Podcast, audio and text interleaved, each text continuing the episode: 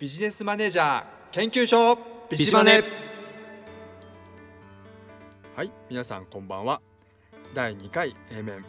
ビジネスマネージャー研究所ビジマネの時間がやってきました。はい、この番組は日本の経営者の歩みを探求するトーク番組です。人生を前向きに生きたい未来の起業家さんたちへ、時に道に迷っている経営者さんに希望の光を灯すメッセージをお届けしてまいります。成功者の苦楽を学び、幸せな人生の歩み方を共に学んでいきましょう。本日は斉藤と灘でお送りいたします。どうぞよろしくお願いいたします。よろしくお願いします。というわけで、はい、はい、だいにかいだいにかいですね。なんか斉藤さん緊張ほぐれてますね。はい、だいぶあの、はい、おかげさまで灘さんのねいいよの要因にも出させていただいて、はい、えー、少しあのこのラジオのリズムというか、うん、なんとなく雰囲気に慣れてきました。はい、よかったです。あの、はい、なん、なんて言ったらいいんだろうかな。えっとまあだいいっかいめ A 面 B 面の収録が終わった後に、はい、斉藤さんにはあのじゃあいいよの要因、あの僕がやってるあまあ、他にもいるんですけど、はい、えー、とネットラジオに来てもらって、はい、で、まあ、お話しして、はい、そうですね、でなんかまあその時くらいからあなんか斉藤さん緊張ほぐれてきましたねみたいな。本当おかげさまですね。前回はガチガチでしたからね。はいはい、ぜひね、あのそちらはあの、えっと、確か成人式の話とかをしているので、まあ、斉藤さんが、はい、えっと、成人式どんな人だったのかなみたいな、そんな話もしてるので、ぜひそっちも聞いていただけたらなと思います。ぜひ聞いてみてください。はい、もうだからこのだいいっかいの方をね聞くのが恥ずかしいぐらいで、はい、でも意外とだいいっかいにそういうヒントがね、はい、あったりするなって、まあ、自分はですけどね、自分は思ったりするんで、はいはい、結構自分のなんか投稿した番組聞いたりよくしてるんですよ。はい、なんかありますそういうの振り返りながら振り返りながら、まあ、まだ私もねあの数少ないんでね、あの前回はああもうちょっと耳が痛いみたいなね感じなところはありましたけれど、はいはい、おかげさまであのいいよの方はあこんな感じで少しリラックスして話せてたんだなっていうのは、うん、はい、あの聞かせていただきました。はいはい、ありがとうございます。いえいえ全然。はい、じゃあ行きますか早速。はい、そうですね、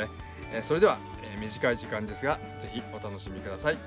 今週もよろしくお願いします。よろしくお願いします。植松勉の奇跡。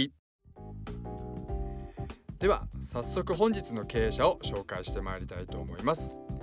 本日は映画下町ロケットでも有名になった上、上松電機代表取締役社長植松勉さんを紹介します。はい、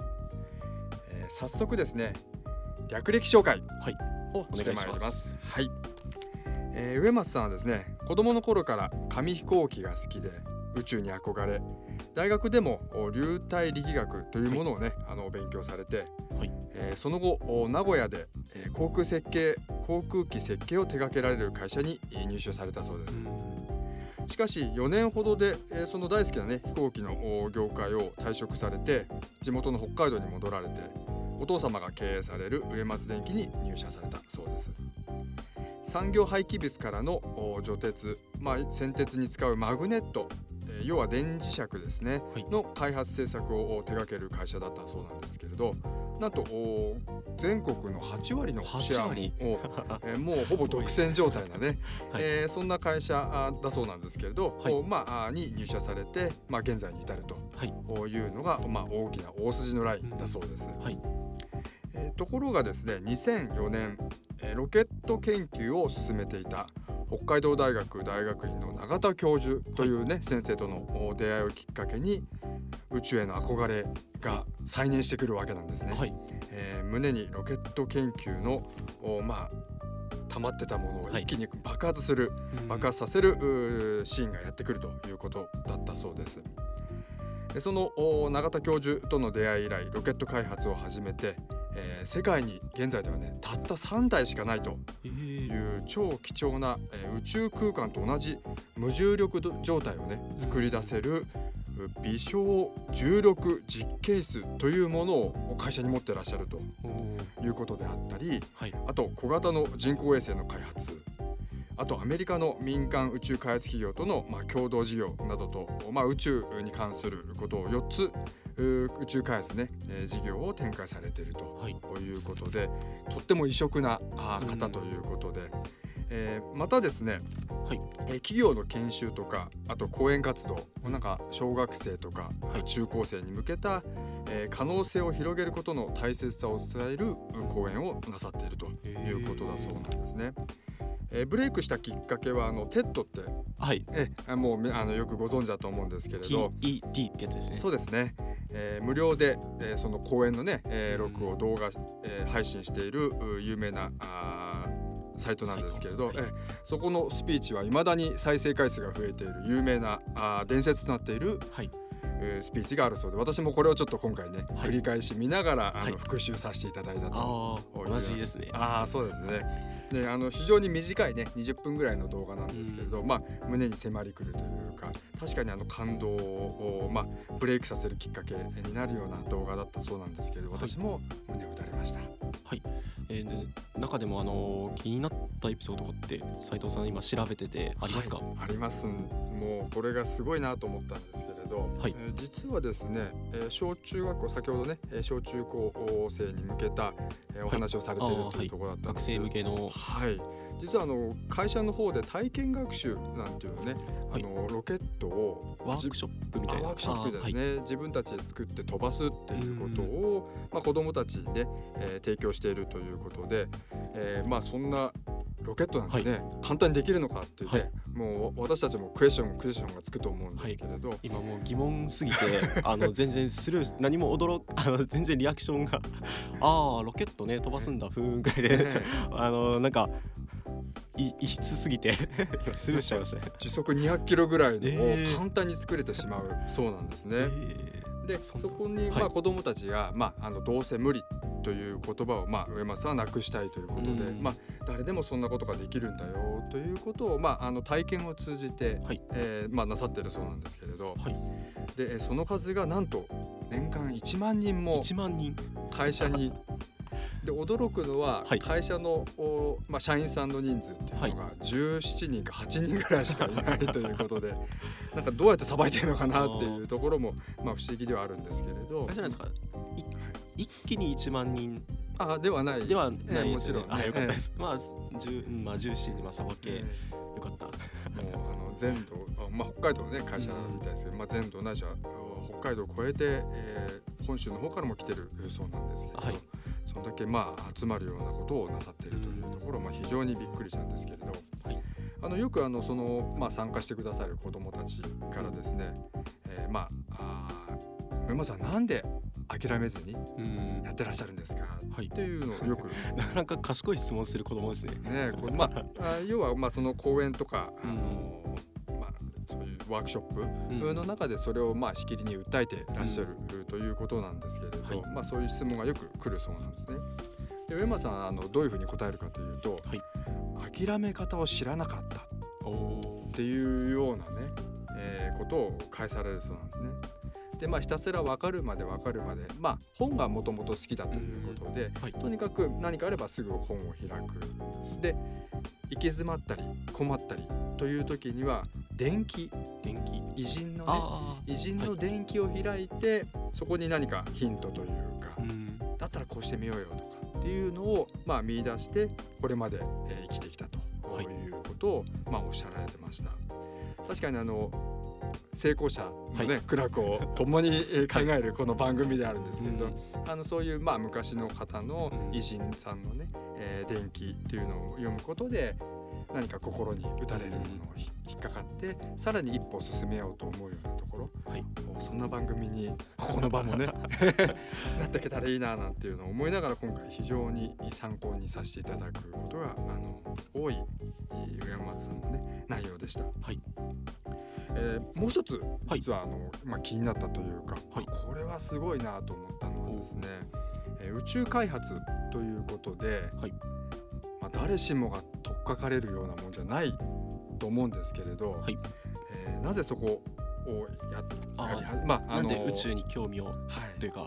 もともとねちっちゃい頃からその夢を持ってたっていうのはもちろんなんですけれど、うん、はい、じゃあ 一, 一体何から一歩踏み出せばっていうところだと思うんですよね。はい、確かにそうですね、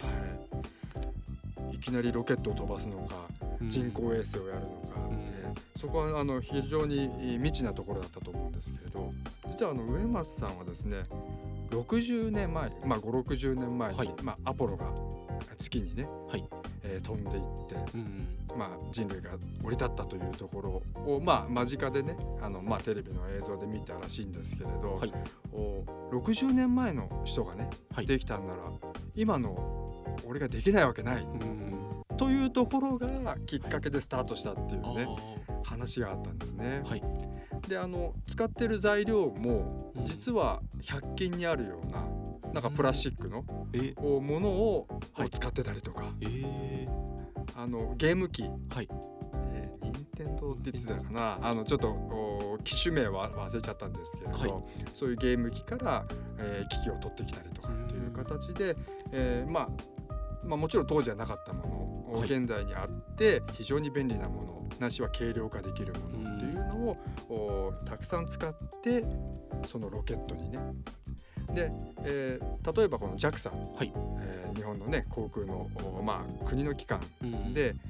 うん、もう昔のものを使ってるそうなんですよね、やはり。あー、ジャクサも、はい、ジャクサは昔のものを使っている、はいはい、要は、まあ、宇宙に行ったことがある経験のあるもの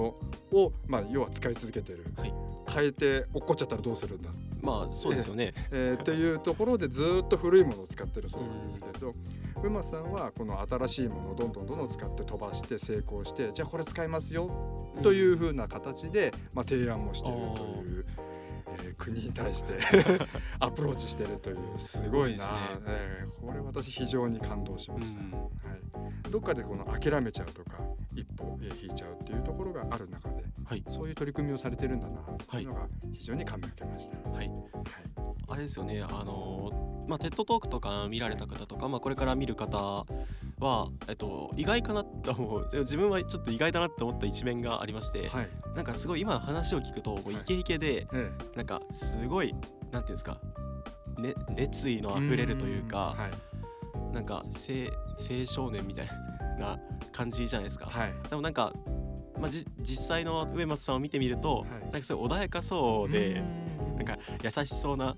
そうですね、そうですね、なんかこういう方はちょっと分かんないですけど、本当にどこでもいそうな優しいお父さんみたいな、はい、そうですね、感じで、ザ日本のお父さんみたいな、うん、そんな雰囲気がありますね、はい、あのトゲがないというか、うん、はい、なんかそのギャップに、うん、またそこが魅力ですよね。ああ、そうかもしれないですね。あの語り口調もね、うん、柔らかい感じで、ね、はい、非常に、まあ、そういうの好印象的なところと、うん、と内容の情熱さと非常にそのアンバランス感もひょっとしたら周りの人の気を引いてるね、はい、大きな要因かもしれないですね、はいはい、では、えー、最後にですね、はい、ビジマネの勝手に偏差値、はい、というところで、えー、独断と偏見で今日のビジマネを勝手に評価しますと。基準は簡単、三つ星評価で良い、あ、悪い、良い、すごいを決めて、そこにコメントを送出させていただきますという形ですね、はい、はい、さあ、あ、決めました？いいですかね、はい、はい、まあ、毎回になっちゃう可能性はあるんですが、はい、やはり今回私は三つ星ですね、えー、みっつ星をつけさせていただきます。で、あのどういうことかと言いますと、はい、会社を経営していく、ないしはこういう事業を行うっていう時に、あの一人ではできないと思うんですね、はい、えー、で、えー、上松さんも一人では、まあ、何もできないよということをおっしゃられてました、えー、要は自分一人で逆に言うと頑張らなくてもいいよとか、人はもうそもそもが足りないものだから、間違うもの、ミスするものであるから助け合っていくことが大事なんだよということを、あの、まあ、非常におっしゃられてて、で自分の夢を語ってるという、はい、うまあ、語り口調で、私もやっぱりあの個人でね、あの事業をしていく中でどうしても行き詰まってしまうところ、けど人の力を借りていいんだなってすごくあの今回は背中を押してもらいまして、で、まあ、前回の陰陽のように出させていただいた時もそうなんですけど、はい、やっぱり何か人から感化を受けて、はい、えー、まあ、一歩足を進めるっていうことができるようになる、うん、非常に今回、まあ、にかいめなんですけれど、腑に落ちて、うん、リラックスして臨めたと、はい、こういうような運びになりました。いや、リラックスしてますね、はい、ありがとうございます。えー、それでは、えー、ここでですね、えー、エンディングに参ります。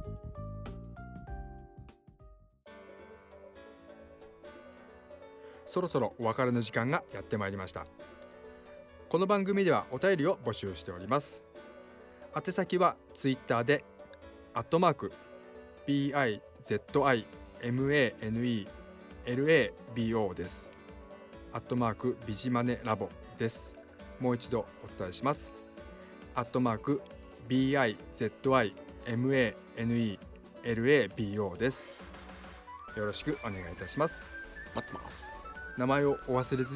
えー、お書きくださいね。はい。はい。えなさん、なんか告知等はございますか？あ、告知ですか。はい、告知は、えー、と特になかったんですが、はい、えー、とそうですね、宛先